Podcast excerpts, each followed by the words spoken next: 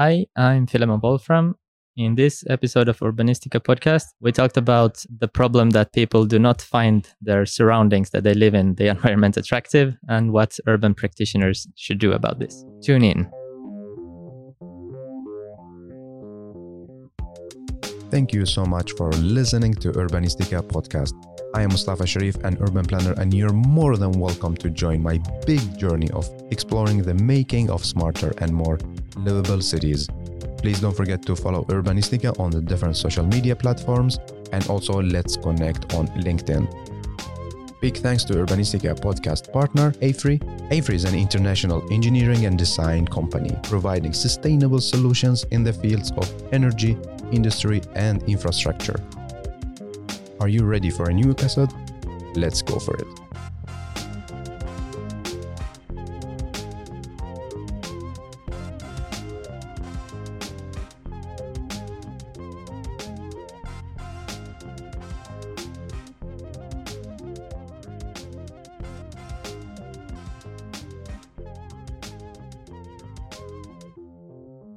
I have the pleasure to welcome our storyteller, Philemon, to Urbanistica podcast. Hey, and welcome. Hello, thank you for having me. How are you doing? I'm doing really great, thank you. It's it's so nice to be here in Pontevedra now. Finally, I've been looking forward to being here for a long time. Uh, I had some up and downs on my way here. I was actually uh, I came to Porto last week. Uh, I was supposed to take some time off and go surfing by myself there, but then my luggage got lost Oh no. on the flight, Oh no. so I had to wear the same clothes that I was traveling in. and then I had to rent a wetsuit because all of my surfing stuff was there as well. Uh, I think the wetsuit had been peed in quite a few times. It was an old rental wetsuit, so okay. after that, I had to put on the same clothes that I've been flying in and Again. wearing them for a few days. But now I'm really happy to be here. I got my baggage, nice. some fresh clothes. I, I feel like a human being, like yeah, welcome. again. welcome back again. Thank you. You're our storyteller. How would you like to introduce yourself to our listeners and tell us what are you passionate about? Yeah, so I work as an urban designer at Sweco in Helsinki, in Finland. And I think my mission as an urban designer is very, very common. I like the, the usual story. I want to be able to create more people friendly, like dense inner city, lively, lively city spaces. Mm, mm. And and like tell us more about your your background, like where you study, where you're from originally as well. Yeah, so I'm originally from Helsinki in Finland, uh, but I studied in Stockholm at the Sustainable Urban Planning and Design program. I graduated two years ago, and then I moved back back to Helsinki, and I've been based there now. Yeah. And what kind of project you work with now? As I've only been working for two years, I'm still kind of testing my wings, trying out different things. Uh, because I wrote my uh, master's thesis about placemaking, so that's been kind of a natural gateway into into that world. So I think most of my projects has to do with facilitating placemaking proce- processes, helping municipalities with that. But I'm still also doing like more traditional uh, detailed planning and general planning. Uh, and I'm also doing some assessments of cultural and architectural environments to be used as a guideline on which environments or which buildings should be protected in the general plans. Yeah, yeah. It's very interesting. And and you you wrote me on LinkedIn, right? Yeah, I wrote you. On yeah, LinkedIn. and uh, we talked about okay, let's meet and talk, and then you had an interesting uh, you have an interesting topic to to talk about in this podcast, and I I find it also interesting, like to talk about it and maybe raise awareness. So would you tell me about the background why you choose this specific topic, like why you became interested in talking about this topic? Yeah, I just happened to have some interesting discussions with a friend the other week about this. Uh, it's not something that I explicitly work with, but uh, yeah, I can give you some back- background about it. So, as as my kind of passion is would be, or my ideal would be to create a more dense inner city kind of environment instead of like sprawling out suburbia. So, I think there's basically two big uh, reasons why this isn't happening right now. One of them is cars, and I don't really want to go into cars. That's a whole other other story. But the other one is the kind of NIMBYism that it's a big movement. It has to do with people not finding modern architecture attractive. Hmm. I think it's a very contested topic as well because it's like this what do the general public want and what do architects want and there's maybe not always they're not meeting in the middle Hmm. uh, i think the, the discussion about this is is very often like kind of toxic i follow this these facebook groups i know you have them in in sweden as well i follow the finnish one mostly like uh, architectural rebellion no more ugly gray boxes or whatever yeah, yeah. they're called. So the, just like even if I find the the discussion cultural ar- around there kind of toxic, it often goes like into ha- hating people. Even they can kind of name name names as well. But it's still it's still a real issue that people don't find their surroundings, their environment, the environment that they live in, that they don't find it attractive. Mm. And I think that's a big reason why if if we're trying to do like densification projects or or building new new dense urban areas, there's a lot of people who don't don't want that. Yeah. So I'm thinking like what if what if we would just kind of give up on some of these these Puritan architectural ideals to build like this form follows functions minimalist modern architecture and what would it would it be easier maybe to to get these densification projects to go through if if we would build more more inst- leaning into that nostalgic traditional architecture Mm, style mm. When you when you say people think that it's like the modern architecture is not um, attractive, from which point of view? Is Like the how to say the design or the, the function or what's exactly? again it's this is just like a western european northern european perspective but i know that there's a there's a lot of lot of hate toward modern architecture i think i think that the there's not a single thing that people would want to some people want to have architecture that looks like it was built in the early 1900s like mm. jugend style but some people think that you in the nordic countries for example that you should only build the traditional wooden single family houses with that have been painted red and and a white fence around it. So I, I don't think there's like a, a- it's not a singular movement. Yeah, yeah. So, from your opinion, so what kind of architecture and urban design should we aim? For? Uh, I'm not a proponent that says that architecture has stopped evolving. I think it's very good that it is evolving. And me personally, I would really like modern architecture to be able to still flourish and and be built like it is built today. But the issue that I want to go into is that people do not find it attractive. And that is a real issue, regardless of what I feel personally. Yeah, but how how so so like in in order to solve this problem, like to change uh, people's opinion, what should we do as urban practitioners, like as an as an architects? Because then we make something is totally pointless or act, not attractive for people, and our aim is also a kind of building cities for people. No. Yeah, yeah, yeah. That's a that's a very good question. Uh, I actually want to give uh, an example of what I'm what I mean. Yeah. I, I went uh, last summer. I was interrailing, and I I was between between Lund and Malmö. I think there was a place called Jakriborg. I I just found it to be a crazy place. You- have you heard of it? Uh, no, tell me. so I think it was like in the 1990s when I think it's a private developer who got the idea that we should should be building traditional architecture. And in the middle of nowhere, on just a field, they started building. I think they're still kind of building it, or at least it looks like it. But they just on a field in the middle of nowhere built a town that looks like a medieval town. They even have like a town town wall around it Okay. um, but it's very fascinating because the buildings actually look like they're 200 300 years old but they're built like 20 years ago but it's also wild because it's in the middle of a field so you would expect there to be like a river or the ocean or yeah, or yeah. whatever Yeah.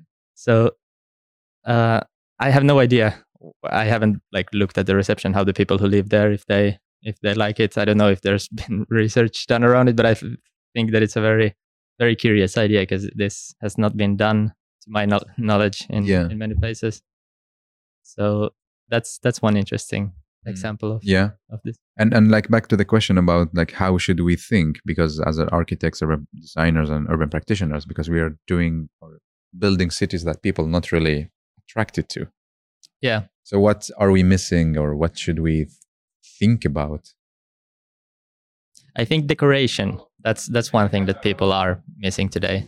Mm. A lot of a lot of flat surfaces. like both in the facades and uh, Yeah, the facades. like for, for one example, if if we're looking at these dense urban environments, there's like people usually get stuck up on the hyper densification and complain that this place has been built too densely for them.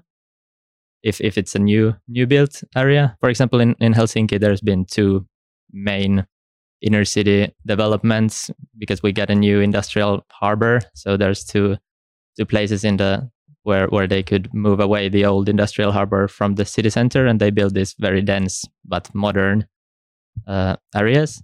And there, I've seen so much criticism about these areas that oh, it's it's hyper dense, it's too dense. People, this is going to cause social issues and and whatnot. But these same people, nobody's complaining that the old inner city that's built in the 1800s, the 1900s, that's that it's too dense. But that's even more dense. And nobody's complaining that Paris it's too dense, that Barcelona it's too dense, that Rome is too dense, because they still find it attractive. It's like exciting to walk around in these medieval city centers, Yeah. and and that's the that that's the core of the the topic that I want to Yeah. discuss. Do you think that we are like too too much control every like single millimeter in the city? Like too much of we wanted everything to look perfect and everything should be like um decided and so on compared to like uh, how the old cities grow. Yeah, that's that's one way to look at it. But there's also you, you can have like a a grid pattern that's very logical, but at the same time you can have some sort of irregularities, and that's usually to do with like decorations of facades or like you have to have some kind of chaos Yeah. within within that structure. Yeah, like some actions. yeah, exactly. Yeah, because like I think in the end we are not robots that we are follow like a specific pattern. Yes. Even if like this grid makes sense, but still like you need also to have some kind of actions or some s- things happening. yes. Yeah. Exactly. And how, how like when you now when you work with different projects, is there like a specific elements that you have in mind all the time? You, th- you think about? to be honest, the projects that I'm working working with are mainly in smaller cities that have very different kind of problems to tackle with. But even there, I always try to make it as dense as, as concentrated as possible, just because like the I, I think it's technically superior. It's so much more space efficient to to build uh, different kind of different kind of uh, uh, urban functions Yeah. in close proximity to each other. Mhm. What what are like the challenges that you're facing as a as an urban designer in, in Finland? I think it very much has to do with um, there being a gap between the professionals wanting to build dense urban environments and the general public being against that. It's it's not it's it's kind of polarized between there's like Mm. proponents for for both sides. Well, I mean, it's it's it's sad, no? Like It is it's, sad, There yes, is a big gap between these two, like between the practitioners and people, civil people. Yes, and as I obviously want to build cities for people, I I want to take their opinions into in, into account. But then there's al- also so much like technical stuff that goes behind the, the densi- Yeah, like- densification. Why why it's good? Exactly. Yeah, yeah. Ma- That maybe people not really understand or see. But do you think that we as urban practitioners are into our box and we are not really in touch with the public? That's why there is a gap between us. There's there's definitely a gap, yeah, and also because it's already so polarized, we're like in these two different camps. So the discussion is it's very very difficult to have a, a reasonable grown up discussion around around yeah, it. yeah. So it's not like um, it's not only urban practitioners' mistake. Not only, but yeah, we we, we should be better Mm, for sure. I think maybe there like should be some kind of um a common ground or let's say table to sit and to talk about like why is this good why why you hate it why you don't like it like just to talk to have a conversation Exactly. Yes. It's it's just uh, the danger is al- always that the conversation kind of goes off topic. it's, like it's it's not only facts talking. but then it's like uh, it's it's hard It is very hard. Yeah. It- it's really like because what is the communication channel i mean like from urban let's talk about finland now Yeah. Yeah. The problem is that there are also so many communication channels that aren't moderated at all. people talk in in different kind of social media groups. That's like where a lot of people get their main information. If there's a new development projects coming into the city, then there might be like some very good information. The urban practitioners might have like given all of the reasons why we are doing it this way on say that the that might be on the city's websites or the city's official social media channels but then there might be these grassroots driven social media groups that spin the discussion in their own way and then that's where maybe more people read that specific social media group Yeah, and it's then because- they form their opinion from based on It's so bad. So is is the city doing something to for this? I mean, because it's kind of uh, bubbles, right? People within this bubble and and having same same opinion, and they are against uh, like almost every development project's happening or densification project. Is the city doing something to make this better? To change the public opinion? yeah i mean obviously the city cannot go into moderating No, no, of social course. media platforms that they're not owning. But maybe the city is kind of seen as too rigid, too formal, too gray. That's why people don't hang out on the city's official channels. So I think they should be more more fun, more open. like forget about being uh, an official go- yeah government. yeah like more uh, how to say be a human like uh, leave your formality and just be like a human and to the street level Exactly. Yes. Mhm. so like if you if you will have like a magical tool to solve this or to bring the two opinions together what you think is the key for that I think that cities should like if they're telling if they're talking about new urban development projects that it's every single urban development project is a compromise. So instead of just explaining why this is good to do the project, they should maybe also give the other side of the story and then explain that yeah, we know that this will cause this and these issues, but it's still necessary to do this because it's it's better for the entire Yeah. government. And that that could maybe make them seem more open about what they're doing. and also realistic no Realistic, like yes. like uh, telling um, both the, the plus and minus of this project and why not only talking oh this is good this is good this is good because we all know there is also the backside of every single development project yes. So yeah if you have a magic tool that will be like you you talk about the project exactly how as how it is. Yeah. That's my recommendation to, to every city. are you part like of uh, also these discussions? Like do your do your comments or no? No, I don't really take part in them, but I I, I follow them way too much for my for my own mental health and well being. Because sometimes the as I mentioned earlier, the discussion can get really toxic. The discussion culture around it are very, very often not moderated at all. Okay, but is like is is between uh, urban practitioners are public on the same group or no? They are d- two different separated group. Most of the time, they're in like these mixed groups. That some some of them are professionals, and then they argue against people who are not professionals, and It's like a big fight. Yeah, and I can get upset reading strangers argue over the internet. Like I'm, I'm not even taking part into the argument, but I Yeah, just yeah. get upset for. But do they use like effects and say, yeah, we we we gonna develop so much, we're gonna provide so many um, houses or like units? Is is the discussion more uh, like based on the statistics and science, based? or not? Like just feeling, I hate this. This is bad. This the disgusting." discussion ranges from from every kind of topic and every kind of fact to another. But I think that the one big, big topic that cannot be really argued with facts in the same way is the taste of the architectural style. Like what what kind of environments are are pleasant to your eye? What kind of environments? Are, are yeah, because like in? people think different, right? people think or experience. for sure yeah Yeah.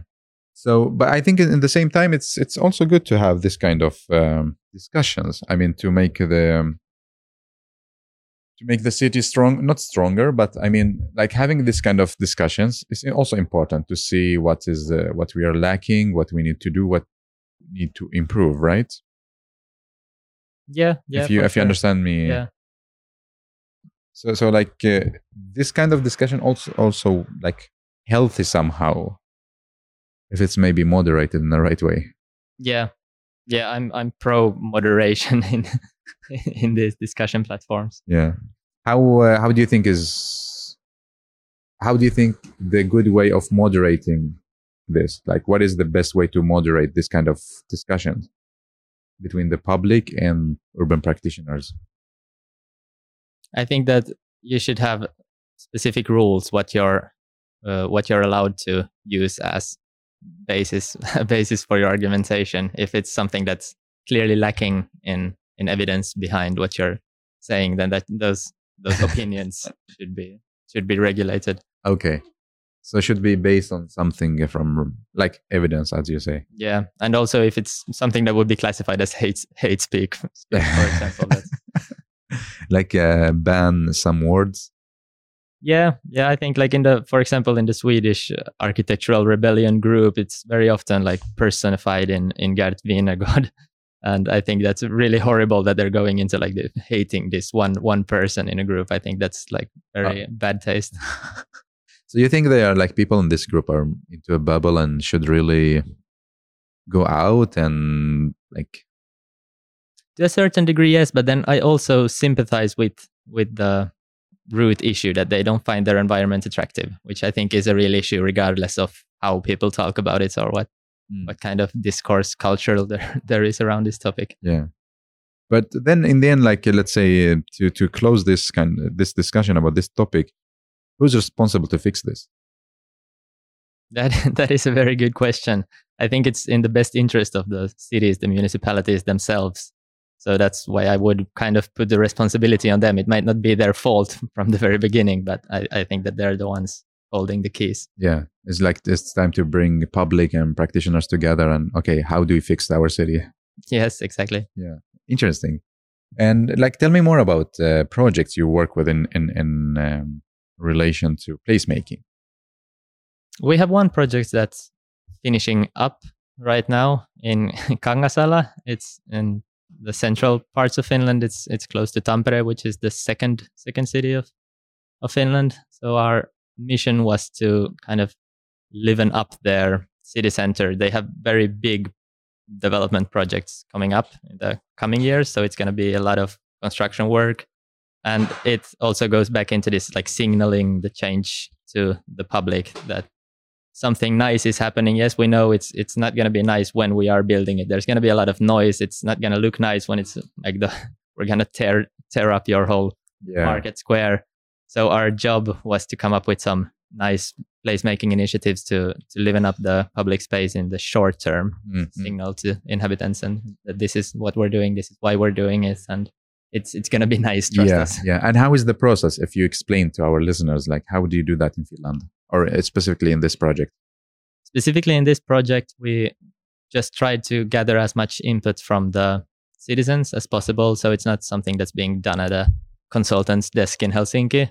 So we are we made like a gamification of the of the project. We we made a, a little game of these placemaking initiatives, and then we went into the market square and asked passerbys to play the game. They had a certain amount of, of imaginary money to use on these placemaking initiatives. That which which one of them would they pick, and where would they be placing them? And then we use that input to to give out the recommendations. Yeah. And is is this the game or what is the game? That was the game. This yeah. is the game, like with the money and yeah, like uh, choosing. Like we, we gave them ten golden coins, and then they had a, then they had these cards that were like placemaking initiatives that cost specific amount of of golden coins, and then they were like, if, if I would be the mayor today, so I, would, will I invest. Would use, I will invest the city's money into this. And who is who is the group that participated in this game? uh, there was like a market event that day that we when when we went there. So there was just anybody who came into the market that day. I think there was a lot of a lot of families, a lot of parents with their children, a lot of elderly. Those were the main main groups that we reached. Yeah, and on this card, like, what do you have? What do you do you write? Well, we we used the the typical ones like urban swings and urban farming, uh, then like closing off city streets from cars at specific hours. And then we had this like uh, trampolines inserted into the ground skate parks stuff like this. Yeah yeah. And what did people choose? Uh, kind of surprisingly a pleasant pleasant surprise was that even if we kind of missed on the bit like people aged between maybe 12 and and 30, which I would say is like the core group of skateboarders. Mm. But there was a lot of even like senior citizens who came came and were like, "Oh yeah, we definitely need more young people here. Like they they bring so much life, even if they can be noisy sometimes. It's it's good to have them." So so so the skate park was like the main main thing that was identified to be missing from from there. That's nice. And and then what happened after like you collected the uh, let's say uh, people's opinion? Uh, you handed like the what did you do after that? Yeah, then we also obviously have to look into the realism of the land use planning in in the city. Like where could you place these? Where could you place these placemaking initiatives? And then we give out the recommendations of different spots that could be used for this based on land ownership, based on location wise, like uh, noise levels, light levels, uh, the ground, what what the, the surface of the ground is. Yeah. And in the end, we gave gave a list of this that we would recommend the city to do uh, all of these initiatives in these places, and this is an estimation of how much it would cost. And I think actually tonight my colleague is going to go into the municipality meeting to present this list to the politicians, and they're going to have a discussion with the politicians, Yeah. like where where are, is the city going to place their money in. That's interesting. What is like the biggest challenge um, in this project? Uh, one of the big challenges was to reach out to the group uh, of age, ages between like 12 and 30. Uh, it's it's one the one group of people that's kind of missing from the city center right now. So it was very difficult to try and, and reach out to these groups and, and to get them to come back into the city center. We kind of need their, Yeah. their inputs. So what what would make them come back here? Mhm. And what is the key, like, uh, see, key of success in this project? I think it was the participation Mm. process, like ma- making the participation process fun enough that it cannot it cannot be just like a Like a boring one. yeah like follow this link to fill in a questionnaire on the internet. Yeah, yeah. So, uh, like, uh, so you spend a lot of time on thinking about how to make it fun, right? Yeah, participation.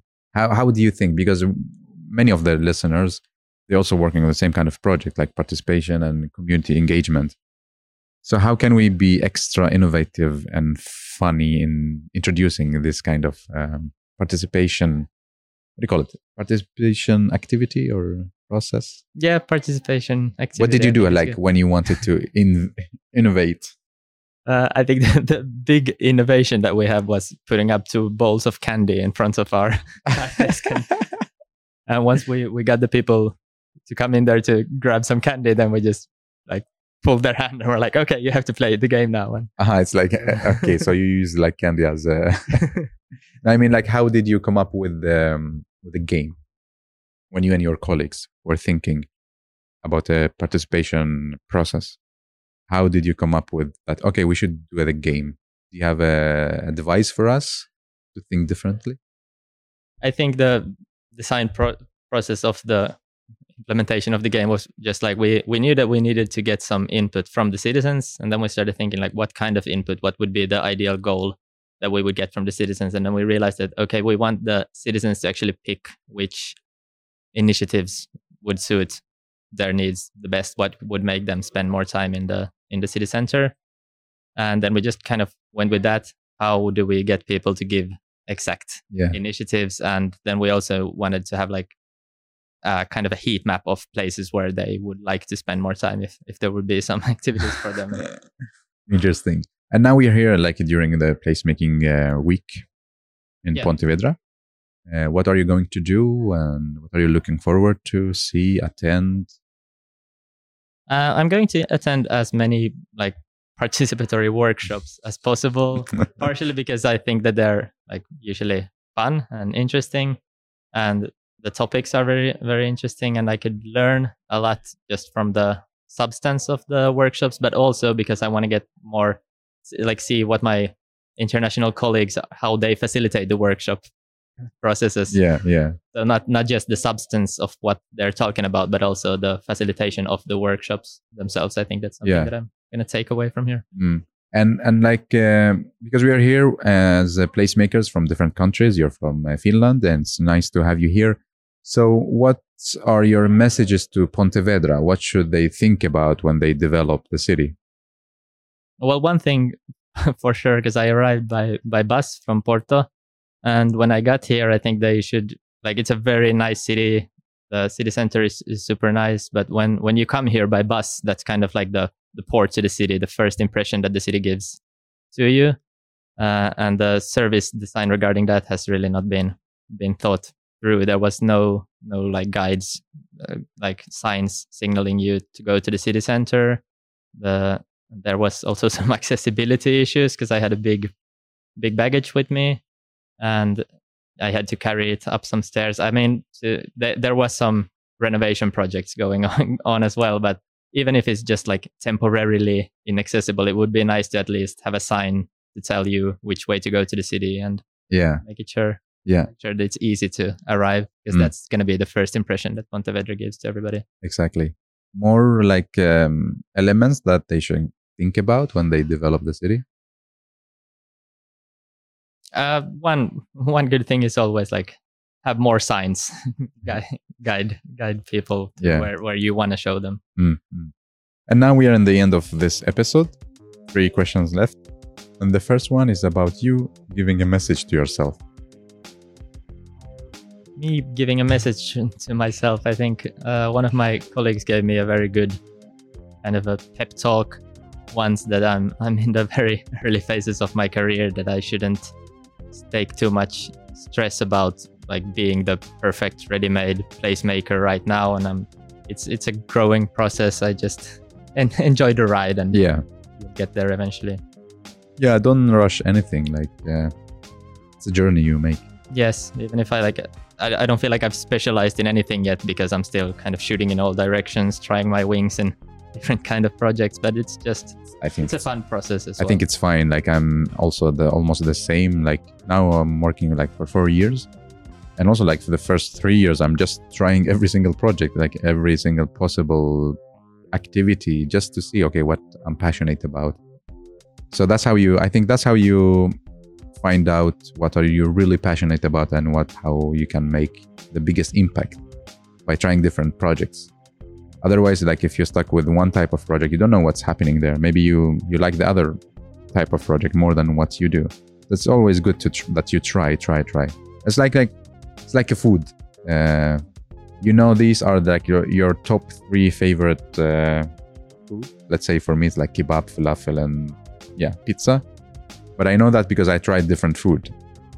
And same with the, I think same with the project or work we do is like you should try different kind of project until you find like this is my top three kind of projects. So don't rush stuff, and it's always good to try different projects. Yes, exactly. Yeah. And the last question is going to be you asking it to us. So, what is your question to me and to our listeners? It's kind of an, a question slash an advice for urban practitioners that when you're working on your projects, uh, I think a good a good guideline to keep in mind is try and think from the perspective of the citizen, of an end user. Like if you would be uh, living close in close proximity to or, or using the urban development in, in your daily life how would you like it to be to be made? And try to try to look at it from that perspective. Yeah. Very interesting. So thank you so much again for giving your time to the podcast. Thank you for having me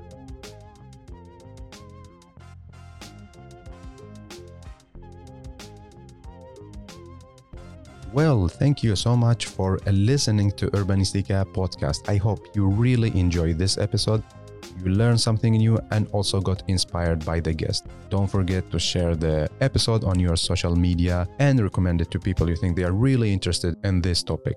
Thank you so much again for giving your valuable time to Urbanistica podcast. I am Mustafa Sharif. Keep up the good work. Keep loving cities.